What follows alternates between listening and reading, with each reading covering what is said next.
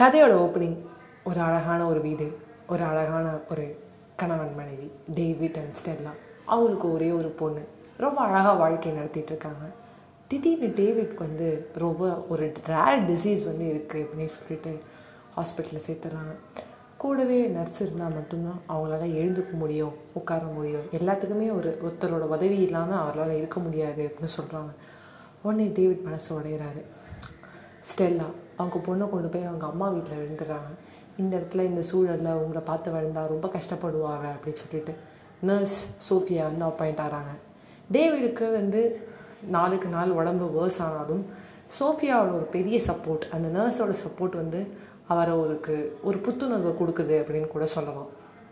ஆனால் இந்த மீன் வயலில் ஸ்டெல்லா வந்து அந்த ஆஃபீஸ் ஒர்க்கை பார்த்துக்கிறது அது இதுன்னு ஓடுறாங்களே தவிர டேவிட் வந்து கவனிச்சிக்கிறதே இல்லை.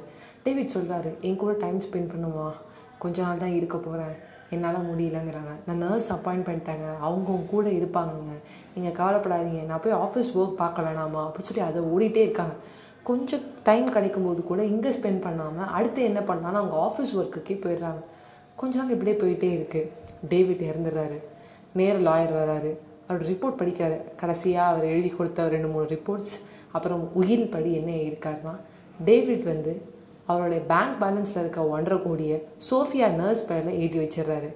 அவரோட வீடையும் அவரோட காரையும் அவரோட மனைவிக்கு தராரு இது நமக்கு கொஞ்சம் ஆச்சரியமாக இருக்கும். ஆனால் சோஃபியா ஒரு நல்ல ஃப்ரெண்டாக இந்த கொஞ்ச காலத்தில் வந்து மாறிட்டாங்க. எப்படி இது சாத்தியமா? இது கரெக்டாக அப்படின்னு கேட்டிங்கன்னா ஒரே ஒரு விஷயத்த மட்டும்தான் நான் உங்களுக்கு இந்த இடத்துல சொல்லுவேன்.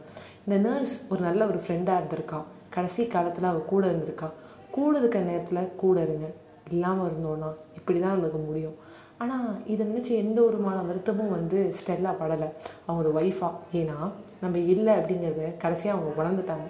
இன்னொரு விஷயம் தப்பாக உணர்ந்தோனாலும் தப்பு பண்ணுறோம் அப்படின்னு தெரிஞ்சுட்டு பண்ணால் ஒரு நாளைக்கு நம்ம கண்டிப்பாக தெரிஞ்சிடும் பை பை ஃப்ரெண்ட்ஸ் உங்களோட அன்புக்குரியவங்களுக்கு நேரம் ஸ்பெண்ட் பண்ணுங்கள் தேவை இருக்க இடத்துல போய் இல்லைன்னா நீங்கள் ரொம்ப கஷ்டப்படுவீங்க.